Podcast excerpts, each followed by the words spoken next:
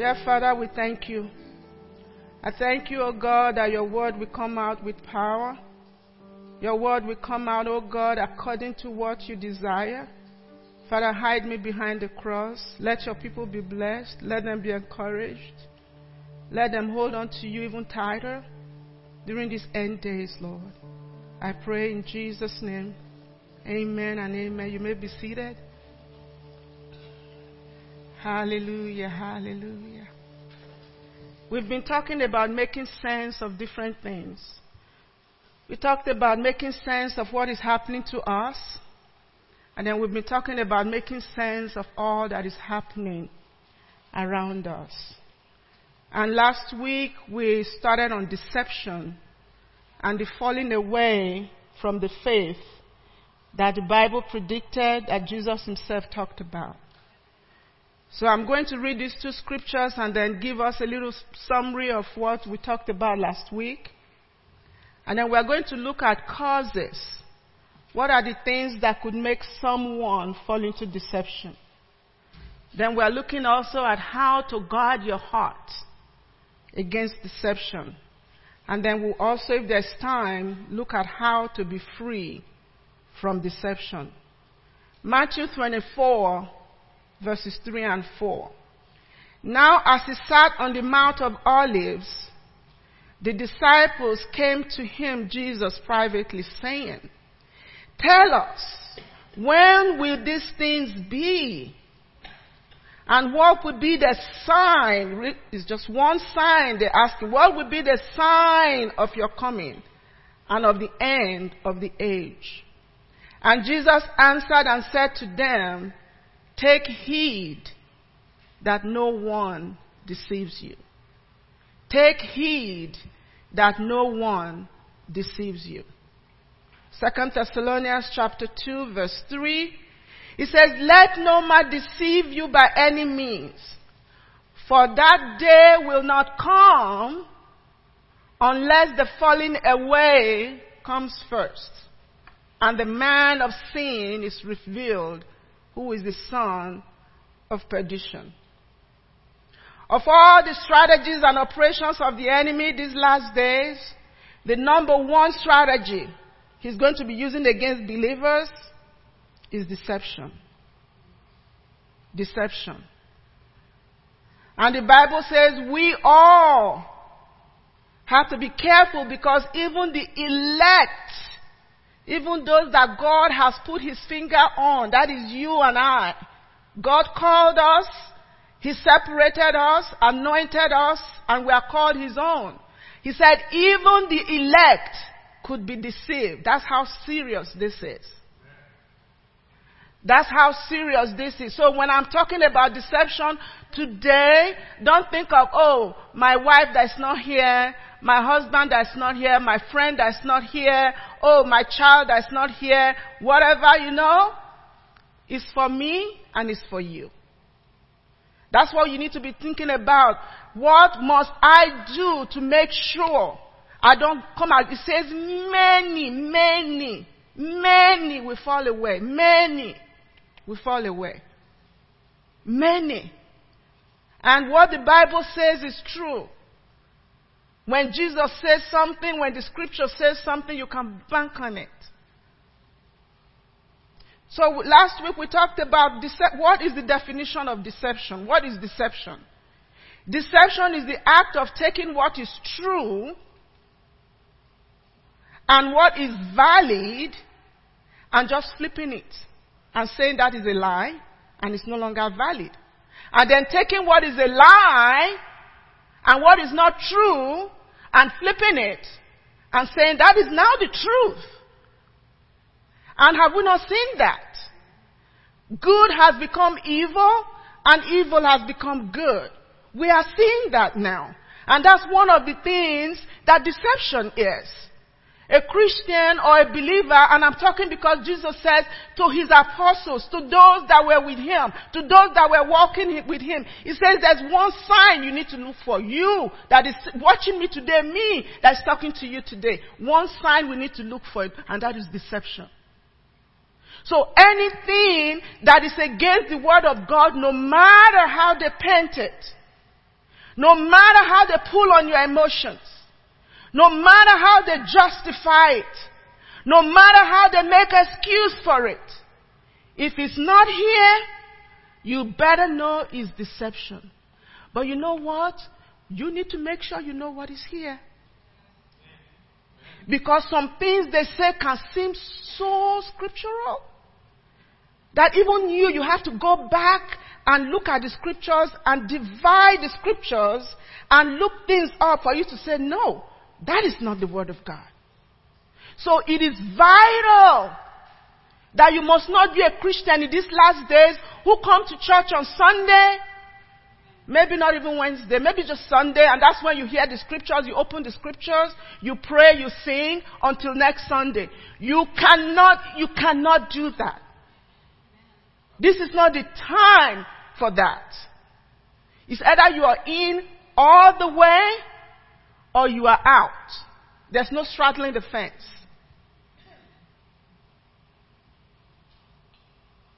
So last week we said Satan uses the same tricks all the time. From the Garden of Eden, when the children of God were in, in the wilderness, even when Jesus was in the wilderness, if you go back, you will see the same tricks. That's what he uses to deceive people. And that's what he's still going to try to use to deceive us. The first thing is he's always going to convince you that your personal needs are not met by God because God doesn't love you. This thing, we just quote the scriptures, we are just believing it's not really going to happen. Look at you, you Abraham, you waited 25 years for a son, for a child. You've been praying for that same need for how long? You've been praying for that son or daughter of yours to be saved. You've been praying to get married for how long? God is really not going to meet that need. If you buy into that, the deception starts.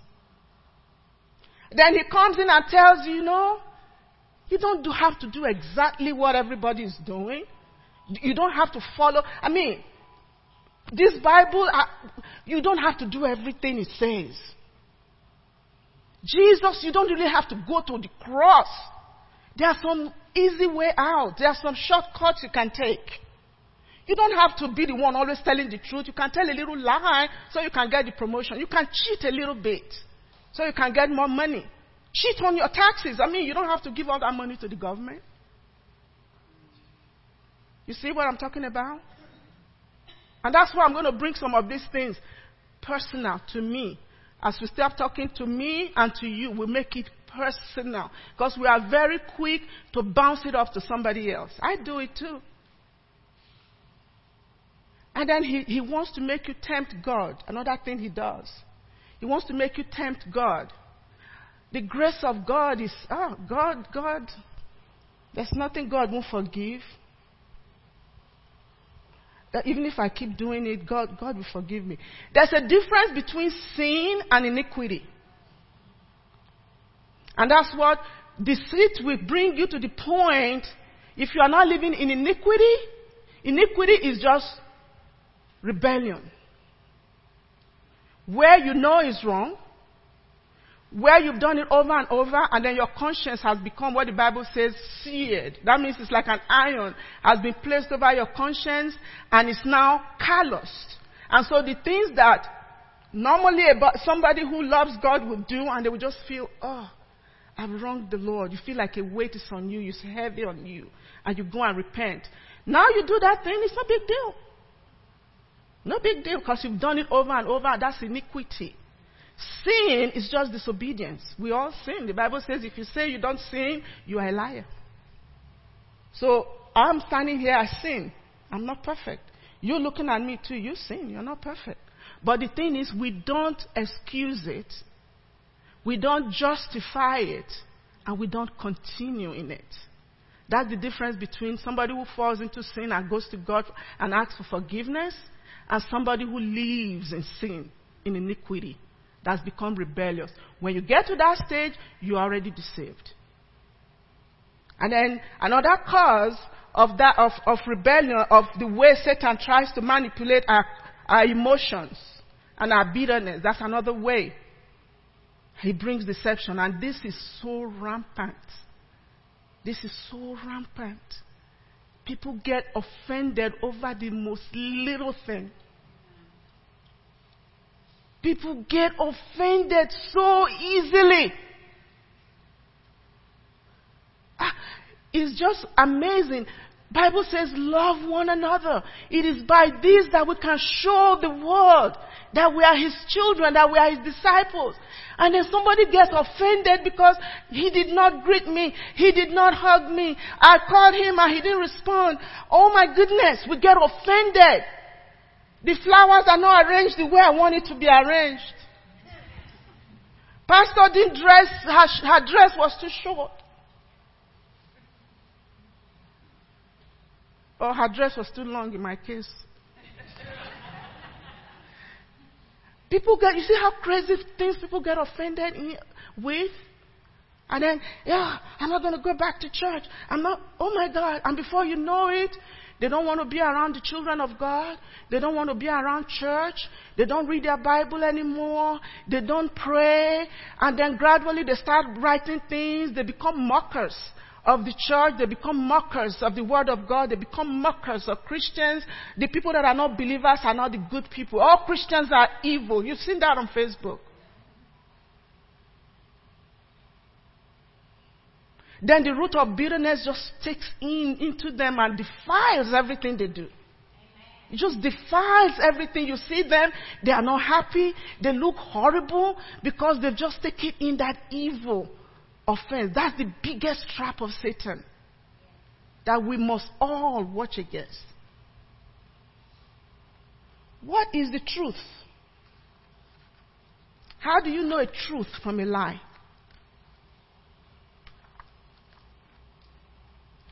How do we know truth from lie? I gave you the scriptures last week. If you didn't get it, I'm going to give it to you again. John chapter 14, verse 6. Jesus said to him, I am the way. I am the truth. And I am the life. No one comes to the Father except through me. That's it. Jesus is the truth. So anything you hear that Jesus is not in, it's not the truth. John 17 17, Jesus again saying, Sanctify them by your truth. Your word is truth. The scriptures, the word of God, that's where the truth is. First John chapter 5 verse 6. This is he who came by water and blood, Jesus Christ. Not only by water, but by water and blood. And it is the Spirit who bears witness to this. The Spirit bears witness that Jesus came by water and Jesus came by blood. And it says the Spirit bears witness because the Spirit is truth. The Spirit of God. So those are the three things you must always use to weigh what is true and what is false. And then we quickly talked about some prevalent messages today the most common ones is where they line Jesus up with astrology, with psychics, reincarnation. Uh, we, we, we, have spiritual energy. We connect. We connect with the sea. We connect with trees. We, we connect with mountains. We connect with objects. And they are preaching all of that. There's the one that believes that everybody is going to go to heaven. Everybody. Doesn't matter what you do, you're going to go to heaven. You can live in sin all your life. You cannot even accept Jesus. You can be any religion. God is not that horrible to send people to heaven. Jesus has said it I am the way, the only way to life. And then there's one that's very popular now again, where everything about church, everything that is being preached is on your personality. You do this personality test and they tell you this is who you are. And this is who you will ever be. You can never be anything out of that. And that personality test was written by a human being. The Bible says, I can do all things through Christ who strengthens me. And then someone tells you because you are this kind of personality, you cannot do this, you cannot do this, you cannot do this. There are a lot more, but these three are the ones that are really, really, really, really rampant these days. So today I'm going to call, talk about the causes of deception. What causes people to be deceived? What are the characteristics of someone, a believer, who could easily be prey to deception? We're going to talk about it generally, and I'm going to bring it home so that we can apply it to us. Again, like I said, these are the areas we have to be ruthless in. If you find it operating in your life, don't play with it. Be very ruthless in root, uprooting it out. Because if you don't, that's where the searing of your conscience begins. So I'm going to talk about this, and if you want to go home, read the book of Jude. It's only one chapter.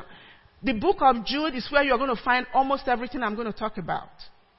And then also in 2 Peter chapter 2, if you read those two chapters, it's almost like the same person wrote them. They are almost word for word. I was shocked when I was doing my study. You will see almost the same sentence in the book of Jude and in 2 Peter chapter 2. So when you go home this week, everybody do your homework and be, those two chapters, study them. Because we find almost everything I'm going to talk about here in those two chapters. So who are those who are susceptible or can be easy prey to deception. Let's read Jude. I'll read verses 3 and 4. I will skip to 8. And then I will do 16 to 19 in the New Living Translation. And I want you to listen very carefully or read as I'm reading. He says, Dear friends, I have been eagerly planning to write to you about the salvation we all share but now I find that I must write about something else. Urging you to defend the faith that God has entrusted to us. Once for all time to his holy people. Verse 4. I say this because some ungodly people have wormed their way into your churches, saying that God's marvelous grace allows them to live immoral lives. The condemnation of such people was recorded long ago. For they have denied our only Master and Lord, Jesus Christ. Verse 8. In the same way, these people who claim authority from their dreams, they live immoral lives. They defy authority and they scoff at supernatural beings. Are you listening to what God is, what the Bible is telling us? Verses 16 through 19 says these people are grumblers and complainers. What did we see in the wilderness that God talked about? I read that last week. Grumbling and complaining. Living only to satisfy their desires. They brag loudly about themselves and they flatter others to get what they want. But you, my dear friends, you must remember what the apostles of our Lord Jesus Christ predicted. They told you that in the last times there would be scoffers whose purpose in life is to satisfy their ungodly desires. That's all they live for. They come in, everything they want is just to, however they can make you to satisfy what they want, to get what they want from you. They come into the church, all they come here for, all they go into churches for, is just how to manipulate and get money and get things out of people. It says they have wormed their ways into the churches. They told you that in the last times there will be scoffers whose purpose in life is to satisfy their ungodly desires. These people are the ones who are creating divisions among you. They follow their natural instincts because they do not have God's Spirit in them. See how clear it is? That's why I said go in every version. English Standard Version, NIV, the Message, New King James, New Living Translation, read the whole of book, uh, the book of Jude and 2 Peter verse chapter 2 and see what God says about deception. What does the scripture, the things I'm going to pick from here, there are a lot of things, but I want to pick only three. And we're going to talk about those three today. The first one is a defiant attitude against authority. We're talking about characteristics that could make somebody prey to deception. Things that you see in somebody that you start, or in you, that you can start saying, ah, no, no, no, no, no, no, no, no, no, no. I need to be very, very ruthless and make sure this doesn't take root in my life. a defiant attitude against authority, moral defilement, dishonesty, and deceitfulness. The proof of salvation is always transformation. There's always the proof, is the fruit that follows. If somebody is saved and following the Lord, there has to be a transformation in their life. There has to be fruit of salvation. There has to be fruit of righteousness. As, as, God begins to walk with you, as God begins to walk with me, He says we are supposed to go from glory to glory. Galatians chapter 5 verse 1 and then verses 16 to 17. He says, stand therefore in the liberty by which Christ has made us free and do not be entangled again with a yoke of bondage. Transformation. I said then, walk in the spirit and you will not fulfill the lust of the flesh. For the flesh lusts against the spirit and the spirit against the flesh. And these are contrary to one another so that you do not do the things that you wish. Paul says, the things I don't want to do, that's what I find myself doing. And the things that I do are not the things I want to do. Or the things I should do, I'm not doing them. And the things I shouldn't do, that's what I find myself doing. Say, who is going to save me from this body? That's the state of human, that's just the state of a human being. And God understands that. I want to start before I go into all of this that there's nobody that's ever out of the reach of God. Nobody, God, Jesus says, I will that every man will get saved and come to the saving knowledge of Christ. It's God's will that no, hell wasn't made for us. It wasn't made for humans. It was made for the enemy, the devil, and those that rebelled with him. So you want to know that first as I go over this, that this is not a message of condemnation or pointing fingers. It's for us to examine ourselves. Number one, defiance against authority. The Bible says in Jude verse 3 and verse 8, it says they have crept in unnoticed into your churches and they defy or reject authority. The believer who is in church doesn't want anybody to tell him what to do. I know it all. I know the scriptures more than pastor. Who is pastor for me to submit to? Stubborn, headstrong, proud, arrogant,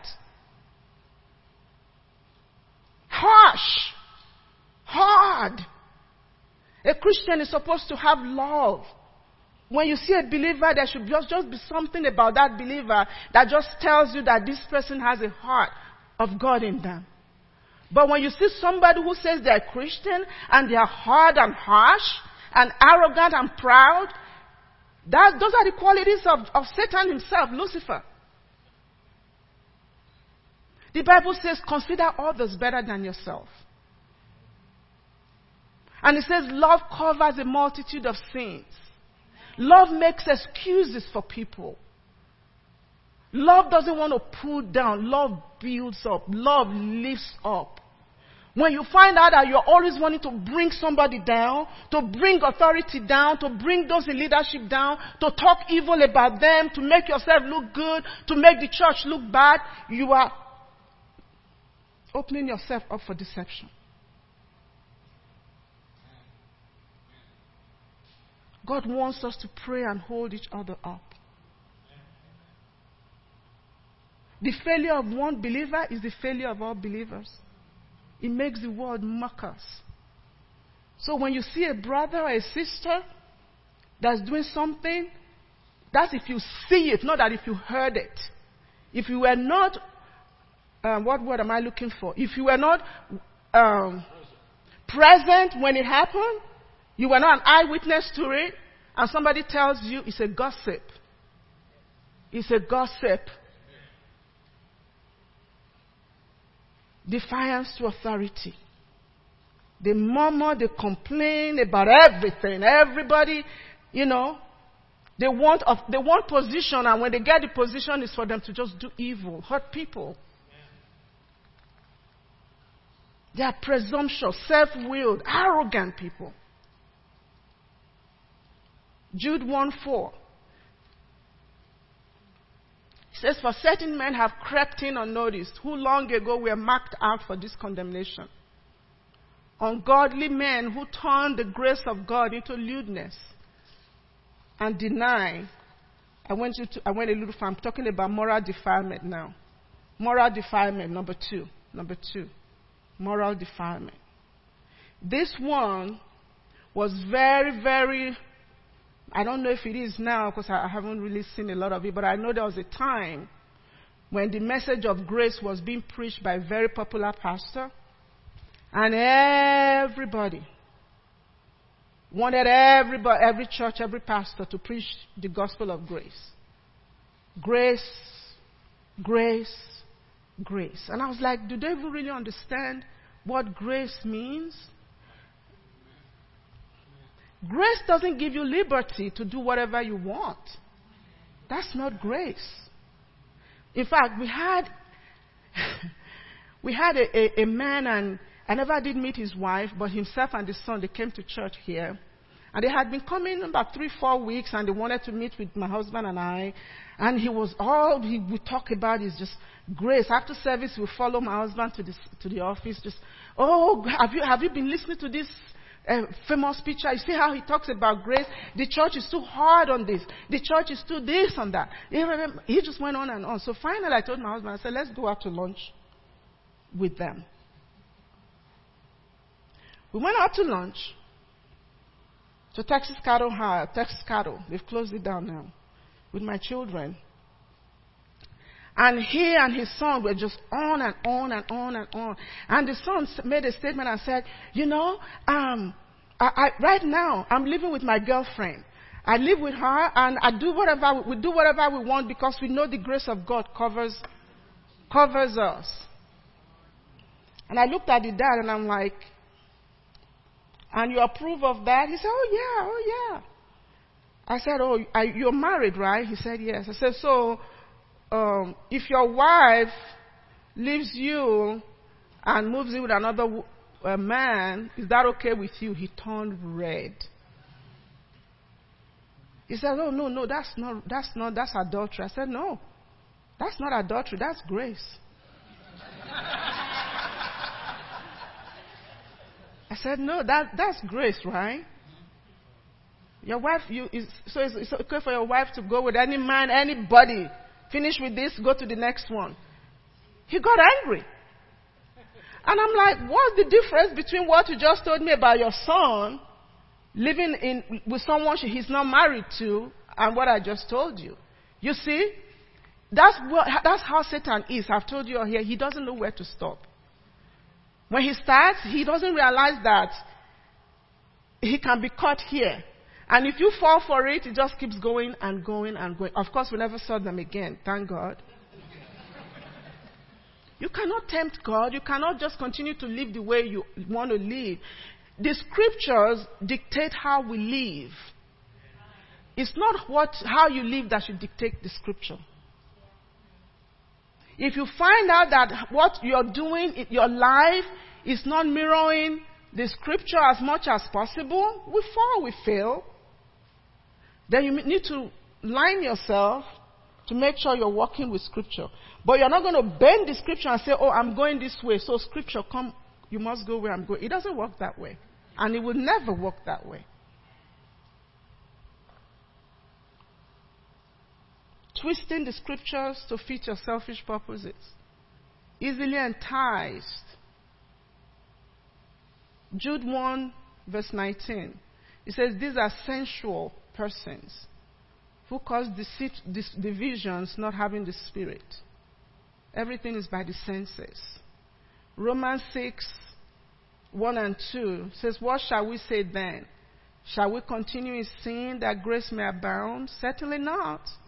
How shall we who died in sin live any longer in it? We cannot turn the grace of God into a reason to live a life of sin. The third one is deceitfulness. Deceitfulness. Being deceitful, being dishonest. Again, like I said, read that James uh, chapter 1. You will see all of these things there. Are a whole lot more, but these are some of the ones I picked out to talk about. That could, those are things that easily could make somebody get deceived. Deceitfulness. Second Peter chapter 2 verse 13. It says, and we receive the wages of righteousness, unrighteousness, as those who count it pleasure to carouse in the daytime. They are spots and blemishes, carousing in their own deceptions while they feast with you. I was talking about that. They come in, they, they feast with you, they break bread with you, they fellowship with you. But in their heart, they are doing that for what they can get for themselves. We've seen that. That's one of the reasons I don't let people sell things in this church. We don't let people come in here and you see people just, oh, it's like captive audience for you to sell your product. No. Because you cannot use the people of God as merchandise. You cannot twist people, their emotions, because of the goodness. Christians are good people. Christians are very good people. We tend to believe and trust easily. And so people tend to take advantage of us. And so we that are in leadership try, we, will pr- pr- protect our people.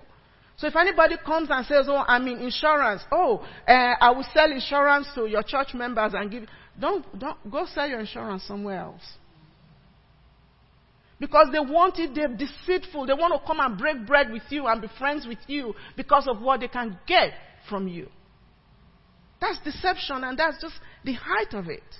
Using people. God hates it. Exploiting people with false words, making merchandise. They will tell you all kinds of big words, make you think they are something just because of what they want to get. So I'm going to bring it now home. This is where I really want to spend a little bit more time. Defiance against authority. Now, when I talk about this, our church has been blessed. We are tight. One thing God has blessed this church with is the unity and the love that we have for one another. So some of these things, I don't see them here. However, we have to be watchful. We have to be watchful. Because what is going on here, the beauty of what's going on here, everybody can see it. I remember when I was talking to, to the superintendent and he, he couldn't understand how a church that is not up to a year that the senior pastor passed away, that the church didn't just fall apart. That people didn't take advantage of my vulnerability to split the church. He couldn't understand it. How we are so united. We are all under one, one goal, one vision. Everybody, we are tight. Tight. When I mean tight, we are tight. And I, I cannot thank God enough and thank you enough for that. I cannot do, I can never, only God can pay you all for the support and the love that you have shown me in this stage I'm in in this season of my life. I cannot thank you all enough. Because you all came by and covered me when I felt vulnerable and naked. You know, when you've been married to a good man for 30 years and he's the one that covers you in everything, in prayers, spiritually, emotionally, physically, pretty much everything. Pays the bills, cooks the food, cleans the house, everything. I, I was spoiled. My husband, if you all know, you all know how my husband spoiled me. There are some clothes I cannot wear now because if I wear them, I can't come to church. Because if I wear anything, the way he will praise me, I would think I'm a queen. So when I wear some clothes, that's why if you notice I'm wearing all the clothes, I almost have a new wardrobe. Because if I wear anything that I wore before, all I just hear is his voice. Because he knows how to build me up. Everything I've ever achieved, He was the wind under my wings. So when that was taken away, I'm telling you, there were days I came into the church here, I felt I was naked. I just felt so vulnerable. And then all of you just came and covered me up. Didn't let anybody take advantage of me. Some of you here still wake up all night praying for me. Some of you come to the house even when I just bring food. I didn't ask for it. Some will still call and say, I just want to come stay with you. So the strength you see is because of you guys. And I can never thank you enough. Really cannot. All the time. So, defiance against authority. When I say this, I just want to know I'm not talking about here. But number one, these are questions we need to always ask ourselves and to watch out for. What is your attitude towards people in leadership over you? There is no time in life when you will not have people over you. So if you're someone who is always kicking against authority, nobody's as good as me. Ah, what scripture does she know that I don't know? I pray too, I study scripture too, so who is she to tell me? We see that, don't we? Do you speak evil or bad things about your spiritual leaders? Is your pastor your lunch after Sunday, after church on Sunday? When you're eating lunch with your family, or with some church members, are you just dissecting the pastor and, and the church leaders and everything that is wrong in the church? You, see, confrontation is good. If you see something being done wrong, confront. Because sometimes the leaders may not see it. But confront it, don't criticize it, and don't back behind them, tear them down. Because sometimes when you confront, they truly, they truly see it and they will like, oh my God, and come in front of the whole church and apologize. That's the job. That's what, that's what the Bible talks about when it talks about iron sharpening iron. That's exactly what it's talking about. Whoever might be here, or whoever might be pastor here, they're not perfect. They're not perfect. I'm not, you're not. So if you see something that's not being done right, confront. Don't criticize and tear down and try to destroy what God is doing. And then one other thing is do members of a church find it easy to come to you to complain about leadership? If they do that, you need to watch for, you need to be very, very careful because you have become part of them. If they feel comfortable to come to you and complain about pastor or associate pastor, and you listen to it, you've become part of the problem and you're opening up yourself for deceit. I have. Okay, Lord, I won't say that. Because you know what? Whatever you put on somebody's plate to eat that they really didn't want to eat, and you force them to eat it, one day somebody else is going to put it on your plate too. I've seen this. I've been in ministry now 20 plus years. Whatever you do to someone, because you want to tear them down, you want to dishonor them, I bet you what goes around comes around. You're going to have to eat that same thing one day. That is why you must be a builder not a tear down person. And at home, when your children, do you know why most kids that are not in church say they are not in church? Because everything that's said at home about church and ministry and leadership is negative. Almost everything. And the children are hearing you and they are wondering, and you're in church on Sunday. Praise Jesus. Oh, hallelujah. But then when you get home, they see you saying things about brother A and sister C. And they are wondering, you are, that's why they call us hypocrites. Because they say you are one thing in church and another at home.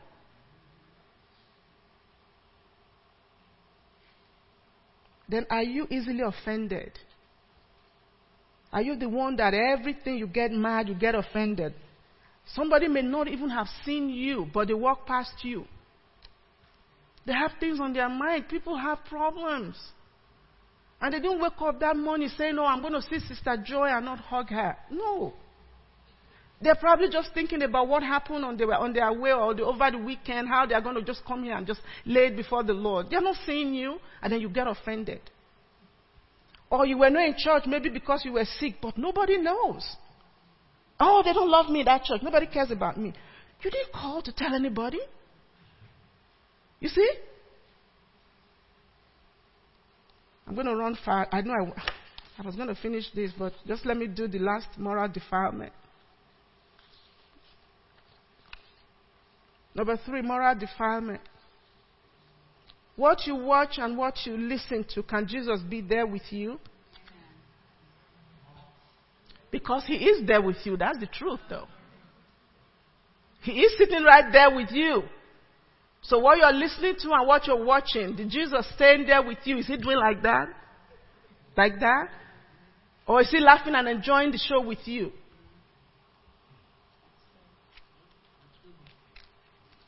Have you set a high moral standard for yourself? Nobody, but you tell yourself, you know what? I'm a believer. This is what believers do. That is it. And if you find out you're struggling, find a brother or sister. Say, listen, let's be accountable to one another. I'm single. I'm not going to fall into fornication before I get married. I'm not going to live with someone who is not my husband or my wife before I get married. I'm a married man or I'm a married woman. I'm not going to have relationship and uh, talk to another the man or a woman of the person of opposite sex where there are innuendos. The relationship is going to be clean and it's going to be clear. The boundaries are going to be set. Those are things that believers do. That, that's what keeps us, when people see you and respect you, because you've been able to put clear boundaries on what you will do and what you will not do, and everybody knows that.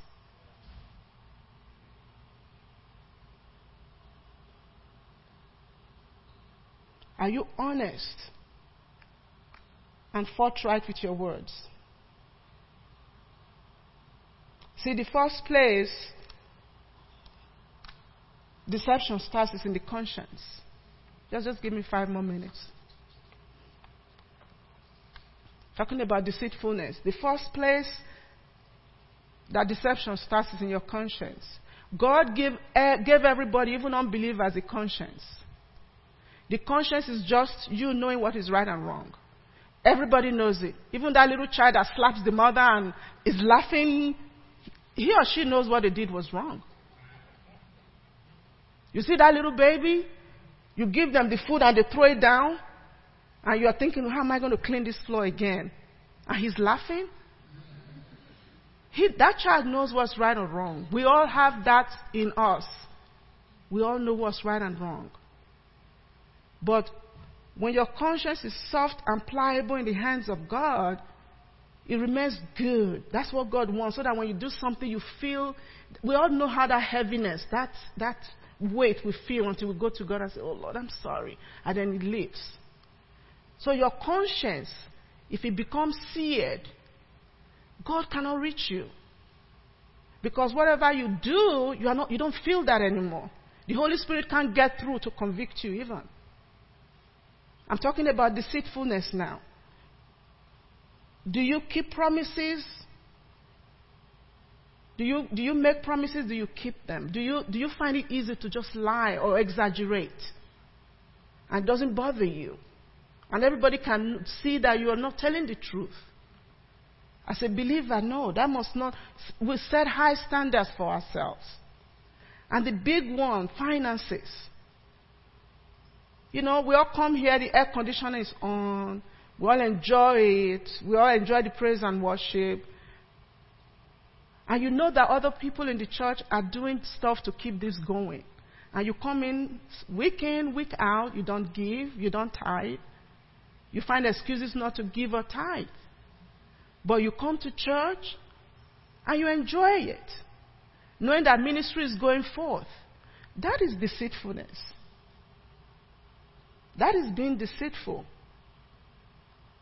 In your own house, for you to have air conditioning, you pay for it. For you to have light, you pay for it. So those are the little, little things. Those are the things that we need to start thinking about. As a Christian, as a believer, to live above, above board in everything. So how do you guard against deception? You live by faith, not by your feelings or emotions. 2 Corinthians 5 7 says, For we walk by faith and not by sight. How to guard against deception. Don't look to human people. Don't look to leaders primarily.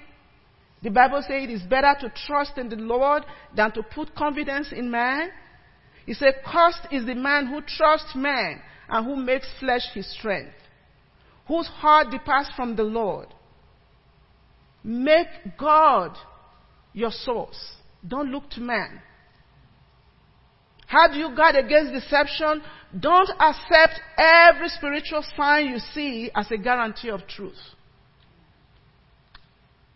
Oh, I'm going to go to this conference so they can prophesy over me. Oh, everybody's falling down. Oh, they say there's uh, gold dust falling everywhere. They say there's um, uh, feathers. As if God will have angels that He cannot make their feathers stay on them. God, God is not a human being that will make, if, if angels have feathers, that means God, God's, the malfunction. So the, the feathers can just pluck off. Everybody running and looking for sign, running and looking for prophecy. This is, the Bible says, this is the sure word of prophecy. Here, right here. If you spend an hour a day searching here, all the promises, all your prophecy, you'll find them here. People that are always looking for signs, for prophecy, somebody to touch me. Oh, ha. You're looking for deception. Listen to what the scripture says. Matthew 7. This is Jesus speaking, our Jesus. Matthew 7, 22 to 24.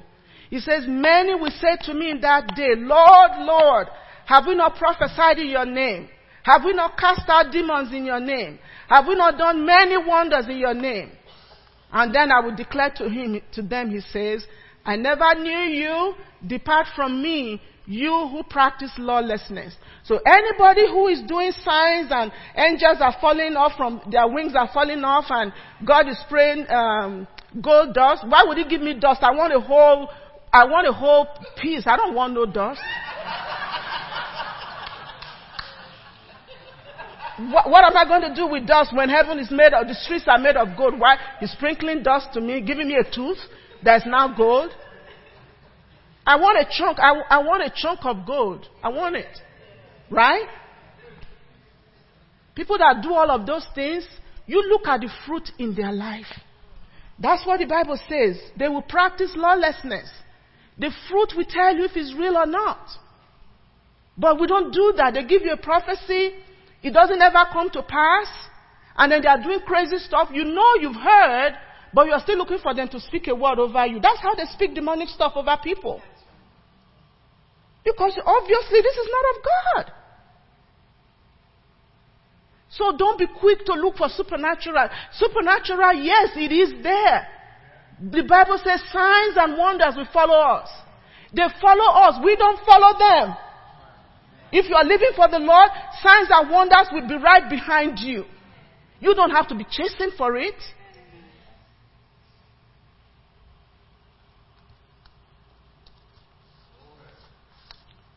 Personal agendas and ambitions Always watch out. This is how to guard against deception now. Always watch out for people who are always promoting themselves rather than promoting Christ. Always promoting themselves. Always promoting one new thing they are doing. Always promoting this new product they've gotten into to make money. And then they will tag Jesus along it as if Jesus is, is, is, is uh, uh, uh, what they call it? That a genie he has become something that you just tag along for your own selfish desires? The God of heaven and earth? You see how they don't even fear God anymore? To follow Jesus, he says you must bear your cross. It's a cross. It's a cross we all have to bear. Every one of us. Suffering and persecution is inevitable as a Christian. And people who fall for deception are those who think Christianity is bread and butter. No. Sometimes God will crush you. Sometimes God will trim you. Because in trimming you, in taking some things out, cutting them off, you will grow and you will become a better believer, a better Christian, better useful in His hands. So if you think Christianity is just all cherries and, and ice cream and you're, you're going to be deceived when the hard times come.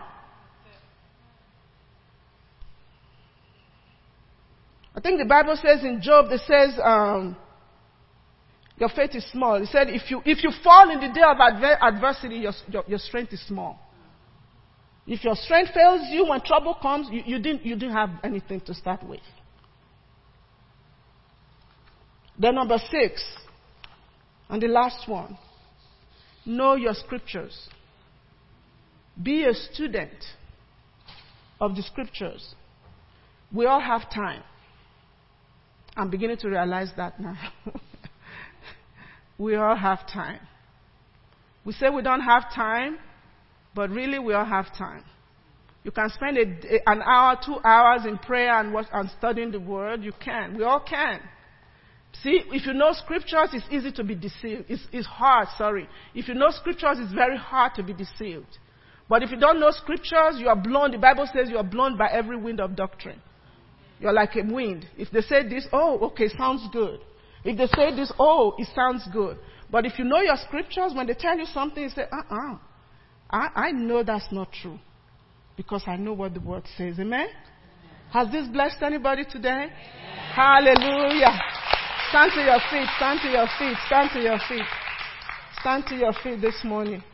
This is a little hard message, but we need to, these are things we need to preach. Next time I'll come up with something that will make you all, whoo, whoo, whoo. but today we needed to do this because we need to be very careful because there are people out there who want to deceive us. These are the end days. And God wants to make sure His people know the right thing and we're doing the right thing. Amen? Hallelujah. Just raise your hands. Raise your hands, raise your hands, raise your hands. And thank God for what He's shown us today. Just thank Him. Open your mouth and thank Him. Thank Him for what He's done today. Oh, how we worship you, Lord. How we praise you, my God. To you be all the praise and all the glory. I cover everyone here with the blood of Jesus. Oh, none of us here will fall to deception. Oh Lord, you have opened our eyes and we know the truth now. Oh, we know the truth now. Satan, we know the truth now. And the truth that we know is setting us free. In every area the enemy will try to come in and deceive us. Oh, we know the truth now. We are the children of light. We know the truth of the word of the Lord. We have the truth and we have the Spirit. We have the Word and we have the Spirit. Ah, we give you praise today. Oh, we give you glory today. Handerebo. Erebo shanderebo. Eh shataraba. Thank you, my God. Thank you, my God. If you are here and you are sick in your body, I want you to come. Let me pray for you. Brother Mike, I want you to come. Let me pray for you this morning. For everyone who needs prayer, come up here. Let me pray for you.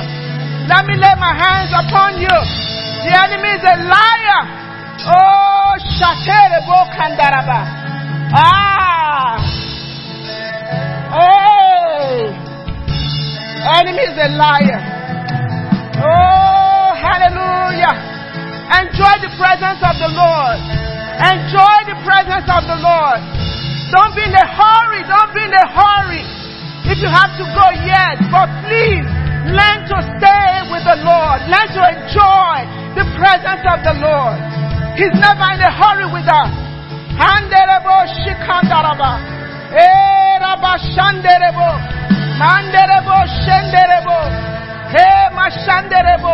Ah, Lord, I thank you. I thank you for speed. I thank you for supernatural speed. Oh God, I thank you that as I anoint your child this morning, oh she'll begin to see speed in her business. She'll begin to see open doors, oh God. She'll begin to walk through them, oh God. Because you are going to do exceedingly, abundantly, above all that she ever prayed or asked for. You will surprise her, oh God. You will fill her mouth with laughter. You will fill her mouth with laughter. You will fill her mouth with laughter. You will surprise her enemies, oh God. Every plan against her life is disrupted, is destroyed right now in the name of Jesus. Oh, increase and favor. Increase and favor is upon you. Increase and favor. Begin to draw from the wells of salvation. Oh. Begin to walk in your high places, my child. Begin to walk in your high places, my child. Begin to walk in your high places. Begin to call those things that be not as though they are. Because I always will honor the word that comes from your mouth. Your words will not fall to the ground. What you say, it will be. I will honor your word. So begin to speak life. Begin to speak life. Begin to speak life. Begin to speak life. Onderebo shikaraba. Manderebo shede. Moreka shanderebo. Every plan of the enemy against your children today is destroyed in the name of Jesus.